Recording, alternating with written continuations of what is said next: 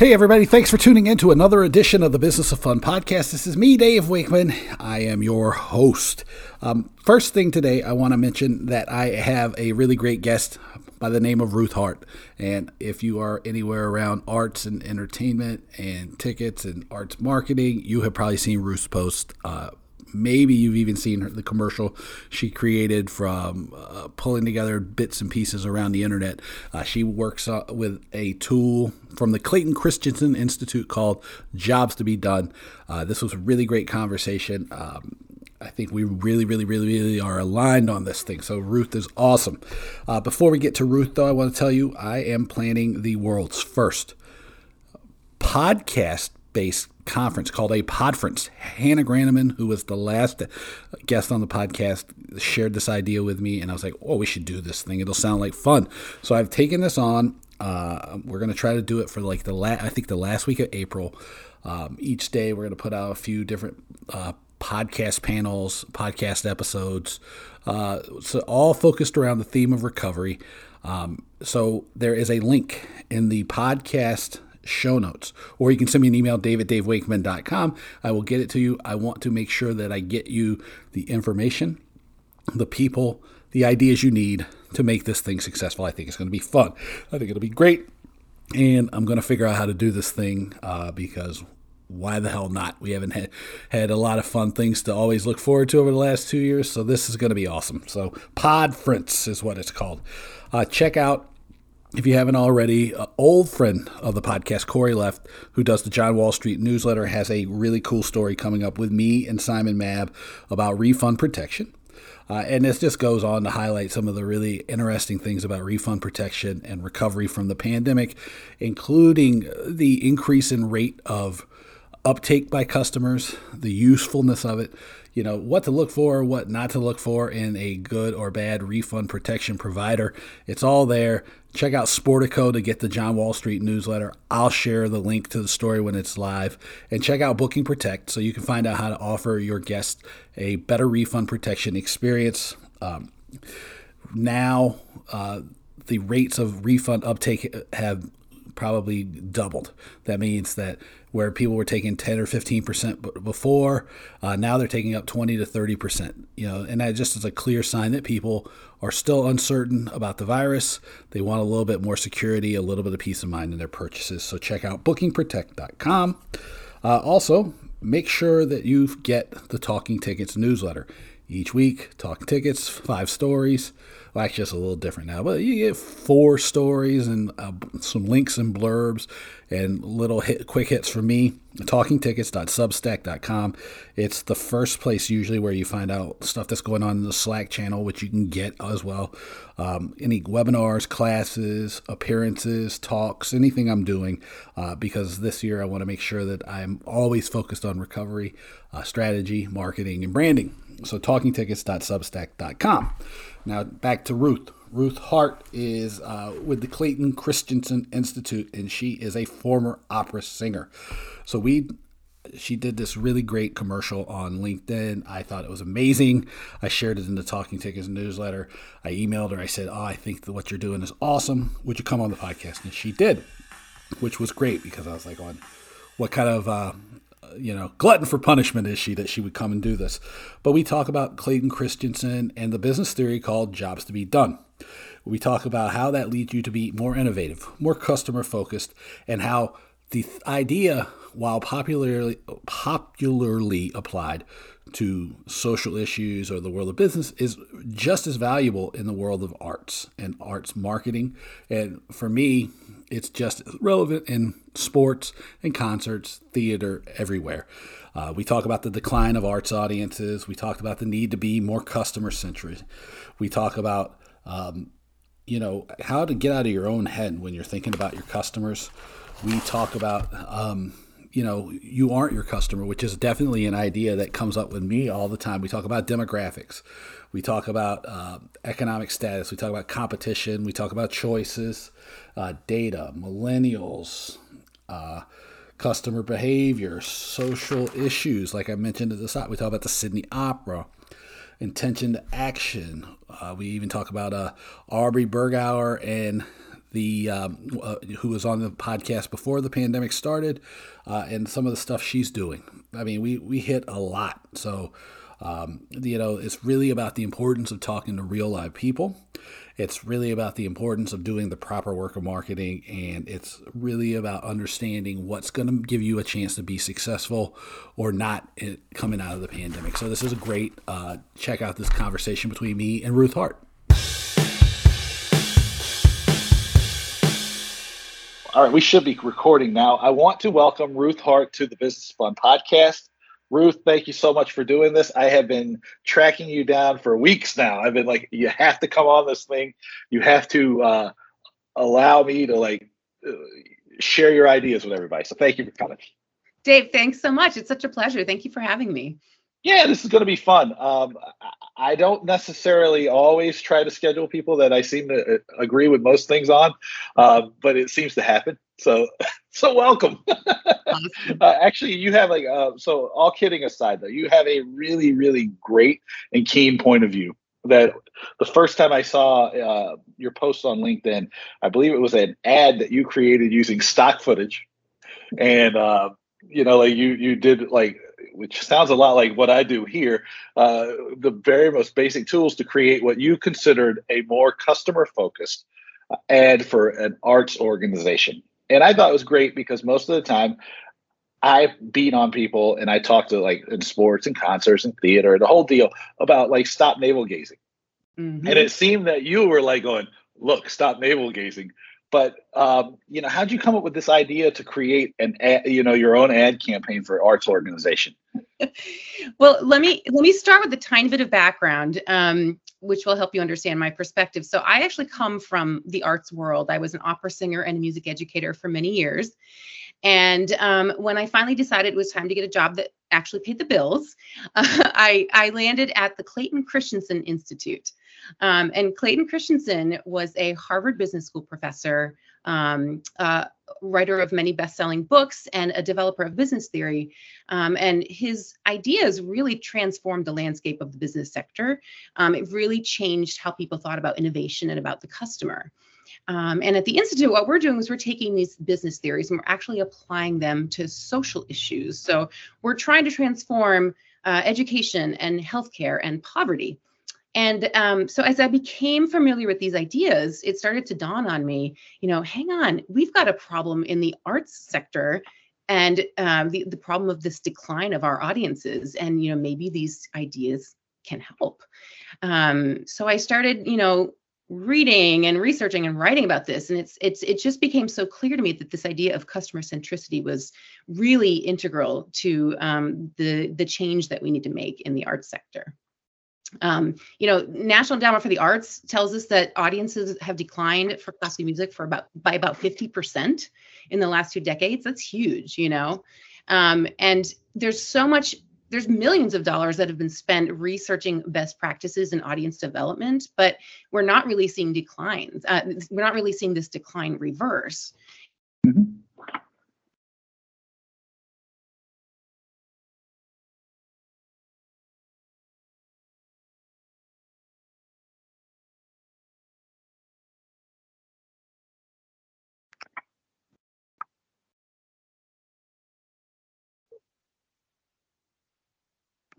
I lost you for a second there.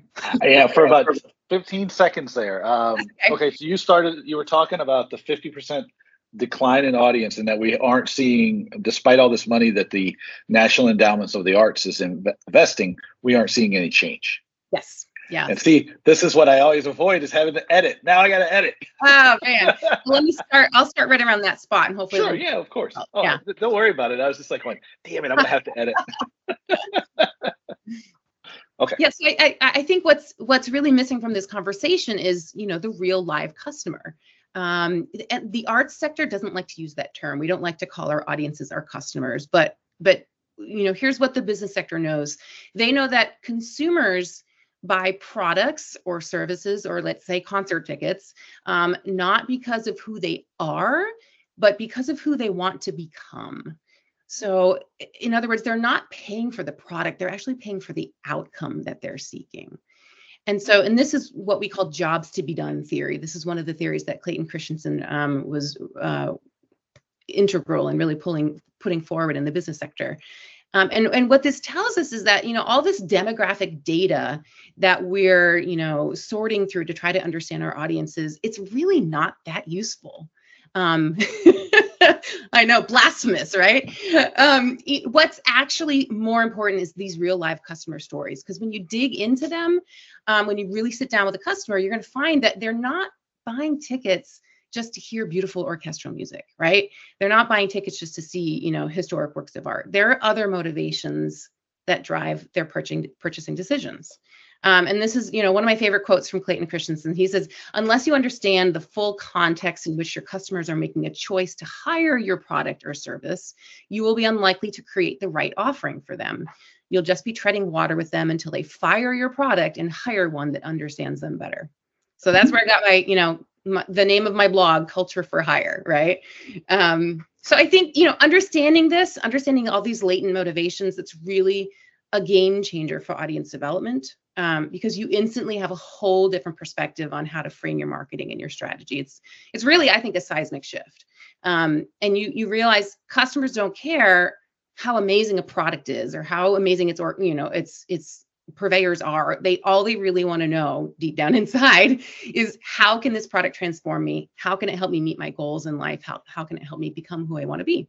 So you're turning that camera lens around from your organization, from that really traditional egocentric approach to, to your target audiences, to the people in your community, to that, you know, to the customer centric approach. And so that, that ad that I pulled together of the stay at home mom, you know, ending up at the symphony, at, um, you know, escaping to the symphony, that was all based on these ideas. So, all right, let me, I'm going to ask a couple of really ridiculous questions that I already know the answers to, but that seems to be just where I'm at these days. Um, so, so this applies to everybody, right? Like, just the idea of jobs to be done and customer not caring necessarily about what they're buying. It's about the job to be done. It would apply to concerts, right? And it would Absolutely. apply to sports, mm-hmm. right? And it would apply to theater and the perform, and it would apply to museums, and it would apply to, where won't it apply? Oh, it applies to everything. Absolutely. Oh, okay. It, it applies to, you know, where you choose to work, right? What, where, what organization you, you choose to work for. It applies to marriage and who you choose to marry and, and you know, what they're looking for in the house. I mean, it really, it, it's, you know, it applies to parenting. It's, you know, uh, across it's, the board. It's true. It, it, it's it's um it, it, I, I did that to be ridiculous because this this uh, this whole idea has been uh, I have been talking about it constantly now for years, and you know I use a different term for it, but it's called being market oriented. Yes. And, but it's the same thing. It's like, well, we were I think we were talking about it earlier in the week when we were scheduling this about doing the flip, and, you, and we use the same language. Mm-hmm. Everything. It's a little, but you have to. You you, you the, the challenge. Uh, that I see a lot, and I'm curious about the way you do. And I think I just, I, I believe I described it to you. So again, this is like one of those things where I'm like, feel like I'm seeding the podcast with somebody who's going to agree with every idea that I'm going to throw out there. Uh, and that may be true. Is it's always like a, uh, ex- it's always an executive that go like, and it's always a guy uh, that like loosens his tie and goes, hey, I'm going to tell you exactly what the customer wants. Right. And I, and I want to hear, I want you to describe to me how dangerous that is, because they've heard it from me, uh, uh, probably a, these people have heard it from me a million times if they've heard it once. Yeah. Um, you, will, will you explain to why that's so dangerous? Well, here, well, here's what we're seeing in, in traditional arts marketing, right? So um, the photos on the website, all you're seeing are the conductor, the guest artists, the musicians, the composers. Um, the language that's being used is just, you know, this elevated, descriptive, flowery language. Um, you know, all the copy centers around, um, you know, how, you know, virtuosic the artists are, you know, the organization's achievements, how beautiful, how powerful the repertoire is. Um, it's just not relevant to, you know, people in our communities. Um, that's not their world. Uh, you know, we as, you know, our artists and arts administrators, we've been steeped in this world for decades, you know, but um, the uninitiated, the outsiders that Nina Simon talks about, they have no context whatsoever. They don't care about our glowing bios. You know, they're, they're, they want to hear, um, you know, their language. They want to see familiar imagery. That's what's going to draw them in. Um, they, and they, they want to know, how is this going to transform my life? Is it worth the cost, the effort? Am I going to fit in there? You know, do my values align? There's so many questions that they're asking every day as they're making choices. And if you're not answering these questions up front, you're wasting your time. Yeah. Now, uh, there was another point that you made in the, in the in the first answer about the demographics and about how demographic information is mostly useless. Mm-hmm. Uh, in my newsletter, I often use the there's a there's a photo an ad agency I think in London used that created it. I don't remember where. I can't properly attribute it just now, but it shows Prince Charles and Ozzy Osbourne side by side, and they yes. have like all their demographic information is exactly the same. Yes. Um, uh, for a podcast guest from a few a few episodes ago, a few months back, uh, Zoe Skaman, I think it was Zoe said this to me. She goes, Uh, if you are segmenting your market based on demographics, it's like it's like picking who you're going to target based on astrology. And I was like, well, well that's awesome. Uh, Great. So, now, when you look at this, right, and you think about demographics versus I teach people uh, behavioral segmentation. Again, this is like I, I feel like I'm being a jerk when I'm asking these questions because I, the answer is like obvious when you when you're when we're talking. It's mm-hmm. um. How many, how do you teach people to look at this? Because, and I guess I'll frame the question a little bit differently so I don't sound like a jerk. Because aren't people, if you're looking at just demographics, you are leaving so many opportunities to engage a new or different audience on the table. Or am I, am I completely pulling no, stuff you, out of thin air? You absolutely are, because um, you, you know, Clay, Clay Christians always like to say, we're getting the categories wrong, right? The category is not, you know, um, uh, economic status or, you know, age or whatever. It's it's what's the job to be done, right? Mm-hmm. So um, a job to be done is solution agnostic, which means it can be solved by many, many different things. Um, so what that means is um, competition for arts organizations isn't just other arts organizations. Right. Competition is um sporting events, um restaurants, um Netflix, a glass of wine, you know, whatever the job is, you know, and however the um customers are solving that job, that's what the category is. And when you start to think about it that way, the market expands dramatically, right? Because somebody who's using Netflix as a solution in their life could po- potentially be convinced to use an orchestral concert. You know, it's it's all in how you understand their emotional and social context and how you reach out to them based on those concepts. So let me ask you this then. Uh, are most of the time when you're dealing with like, you know, you're dealing with the arts most of the time. Well, I guess you, with working at the Clayton Christensen Institute, you work with across the board. This is something I've always kind of noticed about people. They don't always understand who the customer, I mean, their competition is, right? Mm-hmm. All the time. They do a, a very poor job of defining who the comp- their competitive set is. And to me, it sounds like if you look at it through the lens of jobs to be done, it changes that competitive set too, because the thing is, is like, instead of saying, well, I mean, because like you said, glass of wine, sporting event, a lot of times your, your competition is not doing anything at all, mm-hmm. right? It's like, you, you yes. know, you have to fight inertia, right? Like, mm-hmm. I want to do something cultural, but it just seems so hard. And, you know, so how do you deal with that? Like helping people understand how to redefine their competition? Because I think that that really, at least in my experience, it helps people a lot, right? Because if you can show them like, hey, look, this is really your competition. You know, you're like fighting the laundry that needs to be done. Mm-hmm. You know, how do you, how do you do that? How do you walk people through that? Yeah, it it's amazing how the world is so full of um, of choices now, right? I mean, there's there are so many options for people, and it can be paralyzing, I think, to to pick sometimes. Um, But I think it it really comes down to thinking about who are who are our audiences? Who are who are the people in our community, and what are their needs? What are their what are their wishes? What are their um, problems they're trying to solve? And it really, you know, you you can do a general guesstimate. Um, I like to talk about, you know, the um, the businessman um, whose boss is coming into town, and he wants to, you know, show him a good time and impress him. So he hires. What does he hire to help him with that? He could hire the orchestra. He could hire a number of different mm-hmm. things.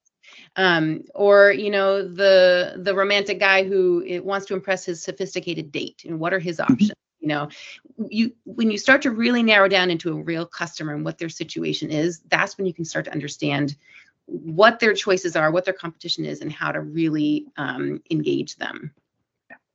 And I'm gonna I'm gonna ask a question. I think I, that I pro- maybe know the answer to too.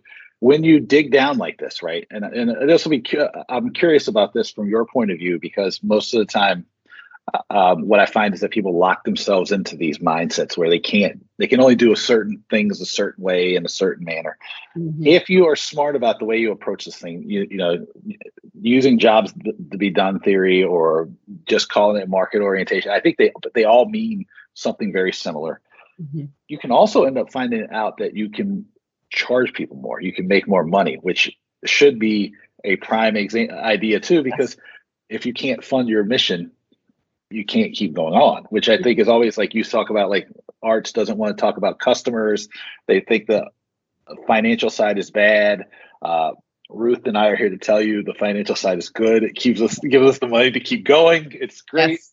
Um, but, you know, is that what you see, or is that how, is that something that you are able to convince people of, or, you know, or like, is that still something people are reluctant to look at? Well, it, it's absolutely true. And it's, it's true in any industry. I, I wrote a piece recently about Spirit Airlines, and I don't know if you're familiar with Spirit yeah. Airlines, but everyone hates Spirit Airlines. um, no one has good things to say about it, but guess what? Their, their net profits averaged around two hundred eighty-five million dollars a year um, from twenty fourteen to twenty nineteen, consistently well above industry average. Okay. Why is that?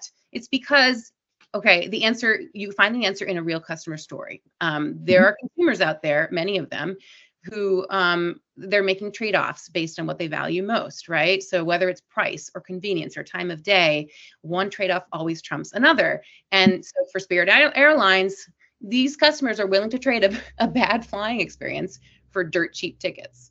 Um, and so, no, I'm not, I'm not going to promote, you know, selling arts tickets for dirt cheap. What I'm saying is that, you know, we got to find out what our audiences are prioritizing. So um, if, if they're young parents, they might prioritize a concert that is happening um, midday, you know, and is is featuring content that's targeting children. Um, and they're, they might be willing to pay more. In fact, this has been proven that to be true, that they're willing to pay more for those types of concerts. Maybe their job to be done is not having to entertain their children for an hour and a half, you know? So you need to figure out who are who are the people in our audiences, what do they prioritize? Um, and you got to provide those options, those trade-offs, and then you can price accordingly. You're saying, so my credit card statements from the two thousand eleven, two thousand twelve, two thousand thirteen timeframe, when there was like lots and lots of Yo Gabba Gabba, and I forget the other one, uh, is totally right. Like, I mean, absolutely. Absolutely yep. normal. Um, but what, what it sounds like though, when you, in Ryanair, so like if Spirit Airlines doesn't hit anybody, Ryanair is the same deal, right? In Europe, they mm-hmm. also make boatloads of money. I, I think their perception by their market is a little bit better than Spirit Air's. Like Spirit Air is a little, like has a little bit worse reputation, but it's the same deal, and they make way more money than any other airline. It seems like because of this, the trade-off. People are willing to make those trade-offs, and so I want to ask you then, like, because this price thing, right? And like, you know, I.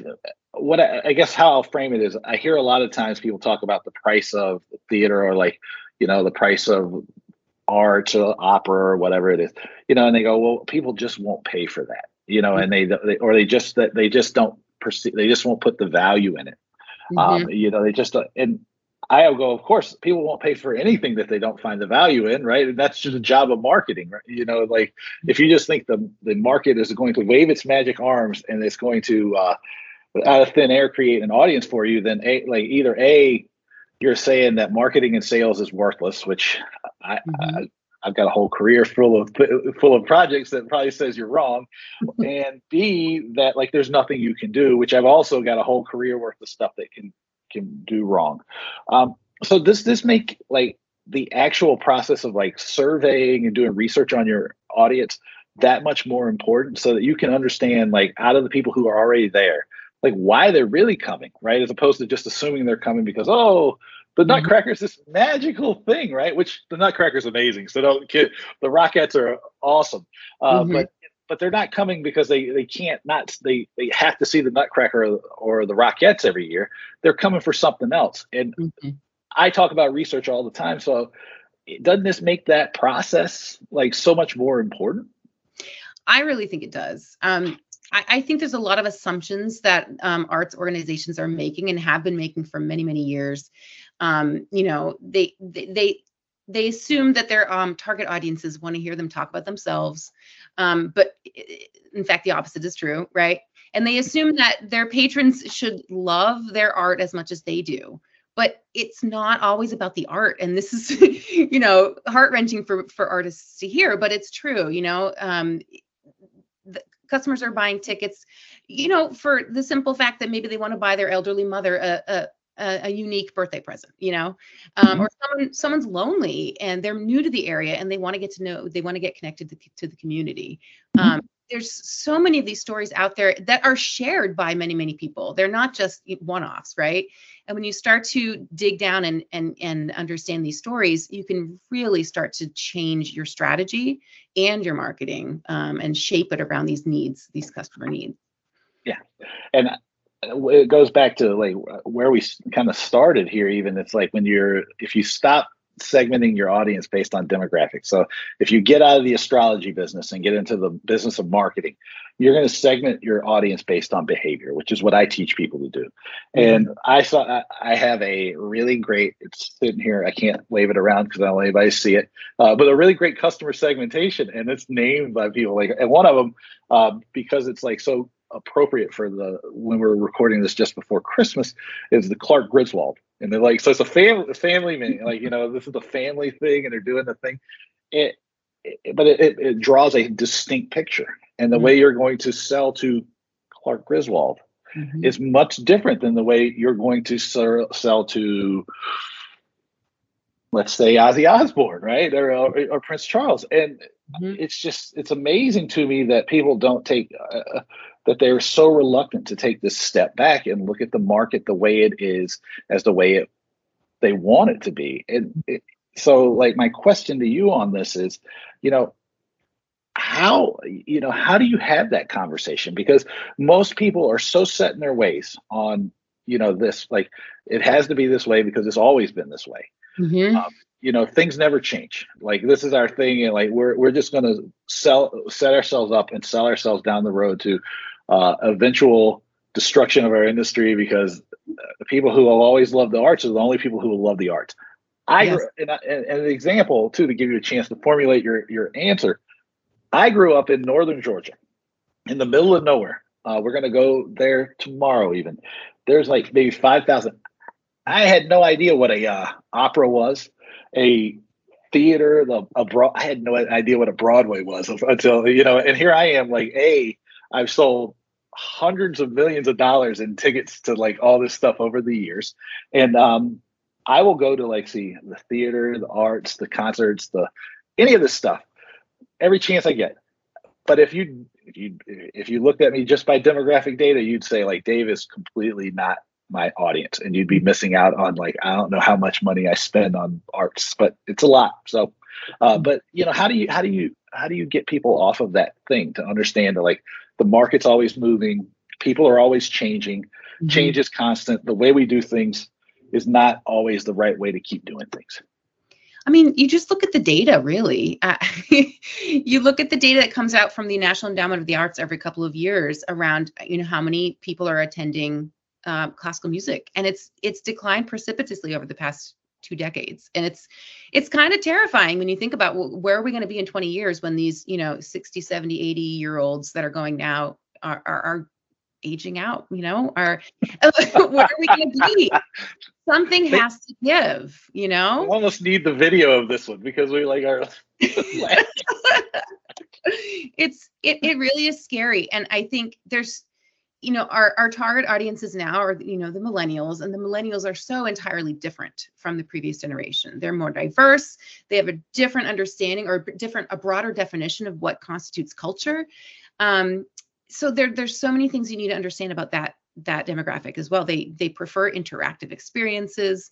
Um, but then, you know, I, I just sit people down and I say, okay, let's just watch some commercials from the business sector, from the for-profit sector, because they've got it. I mean, for the most part, not not all organizations have this customer-centric focus, but a lot of them do, especially the Fortune five hundred companies. And they've it's all about the customer. They barely even mention the organization or the product, right? And it's telling stories. Um, and I think when you when you when you see those side by side, where you sit down and you watch an orchestra ad and then you watch, you know, like a Nike commercial, you it hits you in the face. This is so entirely different. We really need to make this change. Yeah.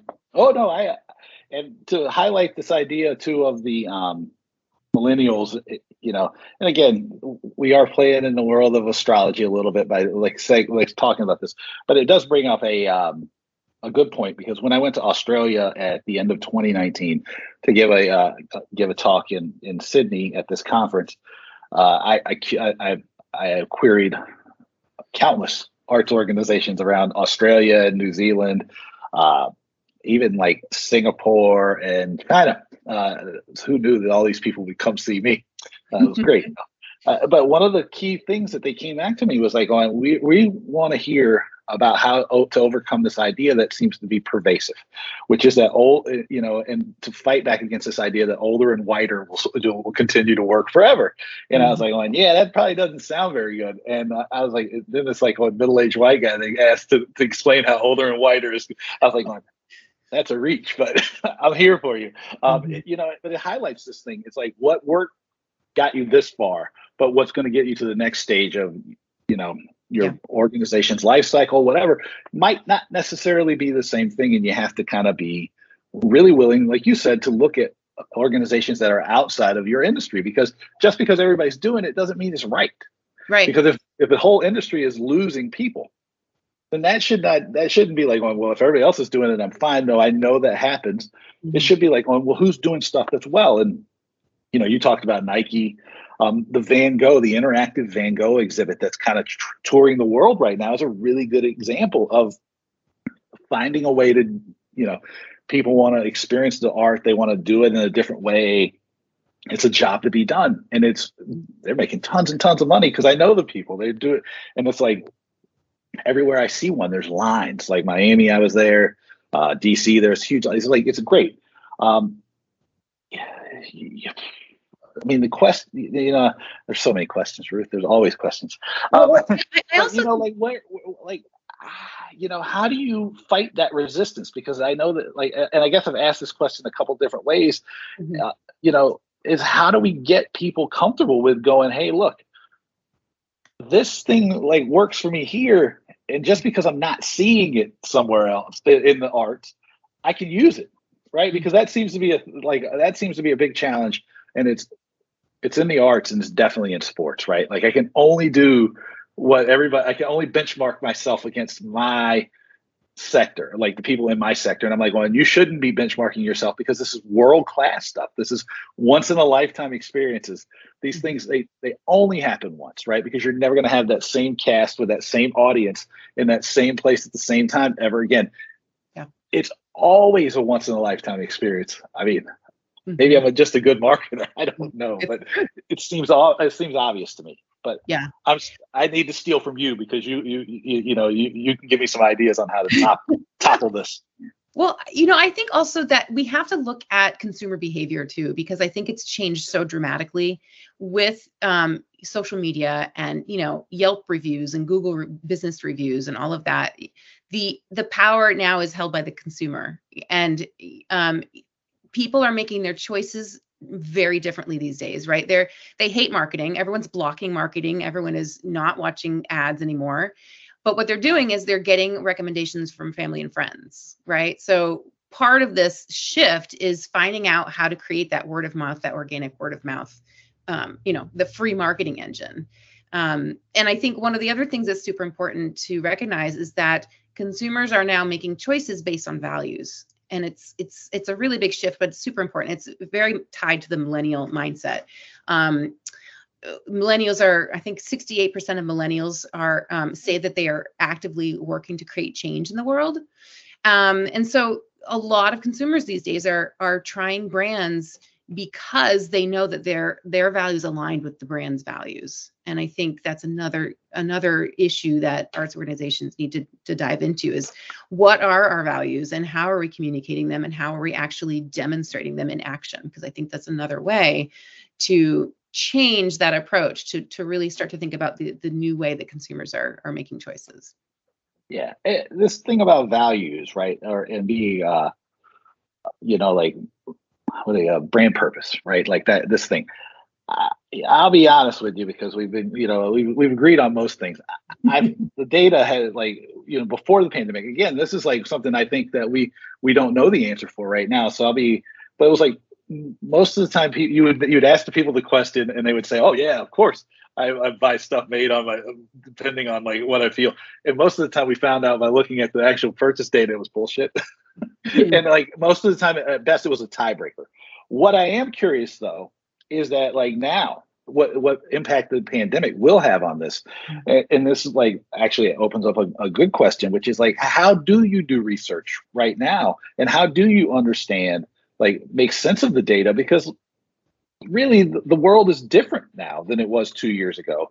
And some of these like things that like, you know, maybe brand purpose was completely bogus, which would be the way I, I saw the data beforehand, but maybe now it isn't, you know, because I, I see in the data that I look at and some, you know, in the behavioral data, especially, people have changed, right? They have changed like the, what they're willing to invest in. They've changed what they want to do. They change how they look at their, you know, look at value, you know, all these things that we've been talking about. Mm-hmm. I guess the question is like, how do you, you know, what is data that's relevant now? And then like, how do you do research in an environment like this, where I don't think there is any certainty? Mm. Yeah. You know, w- I like to always think about it in terms of that job to be done theory, right? So um, your job is to find out, you know, are there are there social issues that your customers are really deeply concerned about?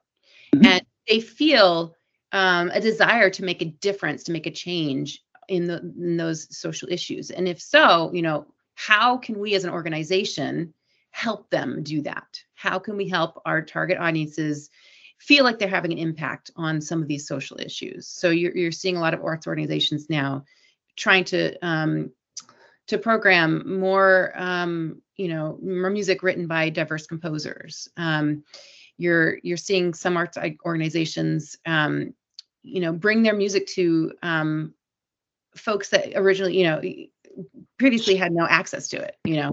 Um, So I think it's it's looking at, you know, sitting down with your your audiences um, and finding out what social issues are really important to you and, and what are some of the ways that we can help you feel like you're having an impact as you engage with our art. So it's it's using our art um, as as a medium to to to help these audiences feel like they're really, you know, having an impact, creating change. Yeah. And And I, and I like, and the thing is, it's like, a, and I warned you before we were doing this, that like, so at some points I will play the bad, I will play the bad guy and I will okay. be the one who does this. Um, well, and I think that was like a, a sign of it too, because I'm not as harsh on that stuff as I like probably want to make myself out to be. And, you know, it's like, after Pearl Jam did the tour where they partnered with U P S and like to lessen their carbon footprint, I, I started to pay a lot more attention to my, you know, my carbon footprint, right? You got an electric car, you know, look for solar panels on the house. I mean, I'm full fledged tree hugger at this point. um, you know, and, and I've seen organizations, right? The Sydney Opera does a great job, uh, or that's actually Opera Australia, I should be like, to be specific. They do a great job of making sure that the opera gets out into the communities around Sydney. Um, mm-hmm. You know, they go to Parramatta, they go all over the place, uh, you know, um, but my challenge still becomes, it's like on, I do think representation matters, because I know a lot of people who come from multicultural, like a multiracial backgrounds. So, you know, um, and I guess like, it sounds to me like the challenge is like people are all, you're, you're never going to defeat this idea that like people are going to tell you a little bit, there's bias, there's confirmation bias. If I ask you a question like, hey, Ruth, do you want to hear some, some uh, art from like more diverse audiences? You're not going to say no to me, because you're going to be like, going, I would sound like a jerk. um, but I, but at the same time, I, if you look at the purchase d- data and like the behavioral aspects of it, you still see a little reluctance. Is there a good way to bridge that gap, like from intention to action? Is, if that makes sense, if I didn't ask a really ridiculous question. I think, I think part of this is, is bringing in outsiders to get their perspective. Um, you, you need to make sure that you're not just programming something in a performative way, but you, you know, you're, you're bringing in outsiders. I think having a, a community advisory board that is very, very diverse is, is a huge asset to any organization. Um, I, I wrote a, a piece recently about how I, I walked into a lumber yard for the first time ever. Um, and I had never, I, w- I was really surprised to find myself very nervous. I had no idea like where to go, who to talk to, you know, what I was even there for, you know, what I was looking for. And it was a very stressful experience. And uh, I got home and I was like, oh, that's what, you know, our outsiders feel like when they're attending an orchestra concert. It's really stressful. Yeah.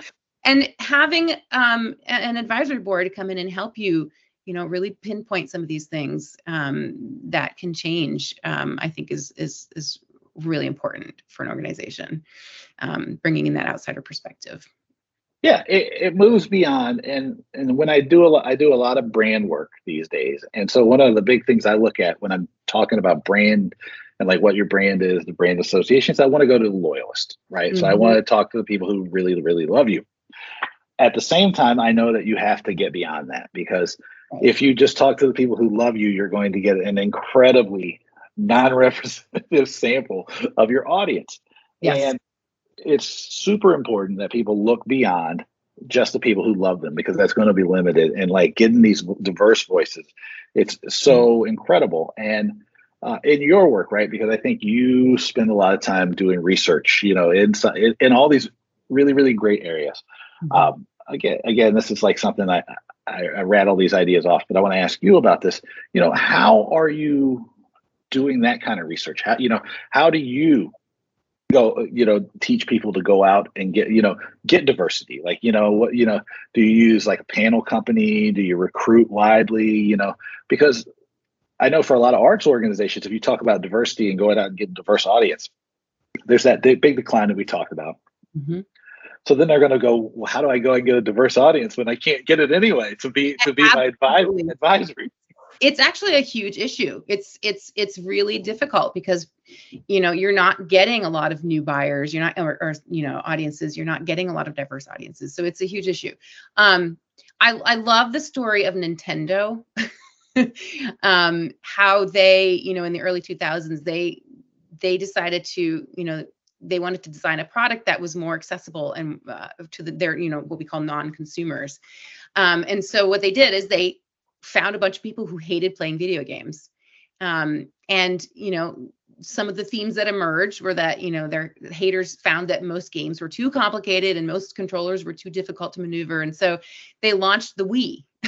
We all know how successful that was. That product, um, you know, changed the industry, right?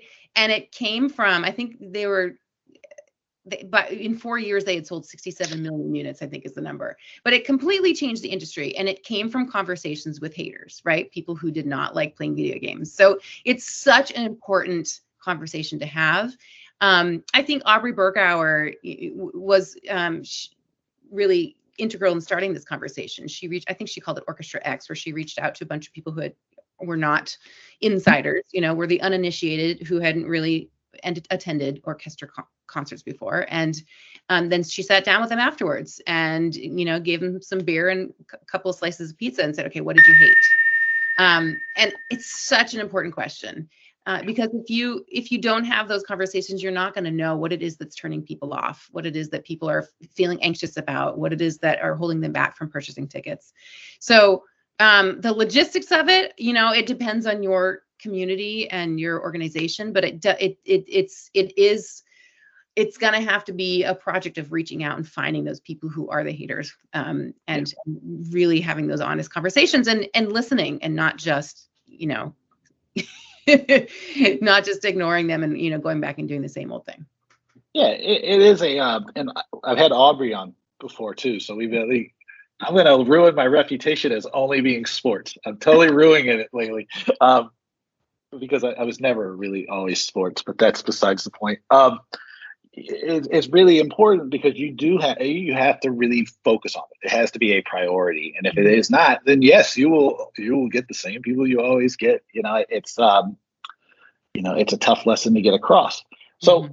my final, my final question then is, um, so going back through all of these things, right? Uh, you use a term that I love called egocentric arts organizations. Mm-hmm. If I were to, if I were the buyer and I had put on a tie as opposed to a t-shirt today, and I said, Ruth, so I, I want to buy into this. I want to buy into this idea, jobs to be done, market oriented, um, I'm gonna be. I'm gonna be better. I'm gonna. I'm gonna keep my tie on. I'm not gonna pretend to be the customer. Mm-hmm. What would be like three action steps that we could do right away that people like, no matter if they brought you, me, anybody into this organization, any organization can do just to like get started? Because I yeah. think like as people are starting to recover, this I, these ideas that you're offering up and sharing are more important than ever before. They were always important. Now they even have more importance. Mm-hmm. Yeah, I would say step number one is. is to sit down with real live people, um, whether they be, you know, current loyalists or people that have never attended your events, and have these really deep conversations with them about what, what are their priorities in life? What do they value? You know, what are their needs? What are their, what are the things they are trying to make progress on? And start looking for themes among these, these, these folks. Um, And then maybe number two would be. Let me ask you, let me add on that one. How many people? Because this is something that like, I think people like, oh, oh my God, it's going to take me hundreds and thousands of people. How many yeah. do you advise? Oh gosh. Um, I would say you, you definitely want more than ten, but you don't need a thousand, you know, it, it, it, you know, sometimes there, it's hard because people aren't, aren't um, willing to have these kinds of discussions. So you may have to put some incentives out there, whether, whether it is a gift card or a free ticket or whatever. Um, but, you know, it has to be enough where you're starting to see some themes emerge, right? Yeah. Um, I think that's really, really important. Yeah. Um, yeah. And so then as you as you start to understand these these themes, then you have something to use in your marketing and your strategy. So step number two is start to tell your audiences through your website, your social media, your ads, how your offerings can help them with these jobs to be done, how your offerings can help transform them, transform their lives, transform their world. That that's a, a, a complete one eighty from the other, you know, the egocentric approach of telling your readers how wonderful you are. Mm-hmm. Um, you know, you're going to want to start to write in everyday language. That's how you're going to build trust. You're going to just dis- display empathy by writing in the language that your customers are using. And that's why these interviews are so important, because you're going to get these incredible gems of, of turns of phrases that you can literally t- turn around and put it on your website. And people start to say, oh, that's me. That's, that's how I feel. And that builds the trust and the empathy that you need. Um, Yeah. And it's just that, you know, stop wasting time, money, and effort on that egocentric approach. You're going to, you're going to pull in more people when you start creating stories that they uh, resonate with. Um, so is that three steps? I think that was. I'll allow it. So where do people find you on the internet now? Yes, I. Um, you can find my more of my thoughts on customer-centric marketing and strategy for the arts at my blog, which is culture for hire dot com. Um, I have a quiz there where you can assess your organization's level of customer centricity, if that sounds like fun. Um, and I also have a daily curation of customer-centric arts and marketing that you can follow as well. And of course, I'm on LinkedIn and Twitter. So, awesome. Well, thank you so much for doing this. I think I thought it was great. So I'm glad I was able to finally track you. Yeah, this was delightful, Dave. Thank you so much for inviting me on. It's been a, it's been a real pleasure. What did you think about my conversation with Ruth Hart? Let me know by sending me an email. It is my name, Dave, at dave wakeman dot com. You can check out my website. It's dave wakeman dot com. There are classes, a store, a blog, um, all kinds of stuff. They'll tell you how to engage with me, how to connect with me, uh, how to find out what I'm up to. So check it out, dave wakeman dot com. Make sure you get the Talking Tickets newsletter. That's talking tickets dot substack dot com. Or if you go to dave wakeman dot com, there is a drop-down box. Check out my friends at Booking Protect, the global leaders in refund protection. Like I said at the start, there is a great article coming out from Sportico through the John Wall Street newsletter where we talk about refund protection now, why it matters, why it's important, what to look for when you're working with a refund protection provider, uh, all kinds of great things. So go to sportico dot com and check out Corey Left's newsletter. Uh, Corey, longtime friend of the podcast, so check it out. Like I mentioned at the top of the show, I'm planning this thing called a PodFriends, which is the world's very first podcast-based ticket conference, theme of recovery. Uh, I need your help, though. And I need you to click on the link that's in the show notes.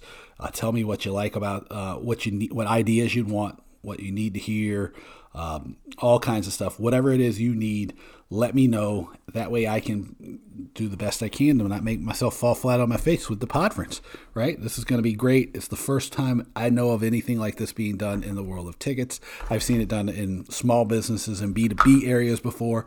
I think that uh, this might be a good way to educate people in the interim as more shows get back online.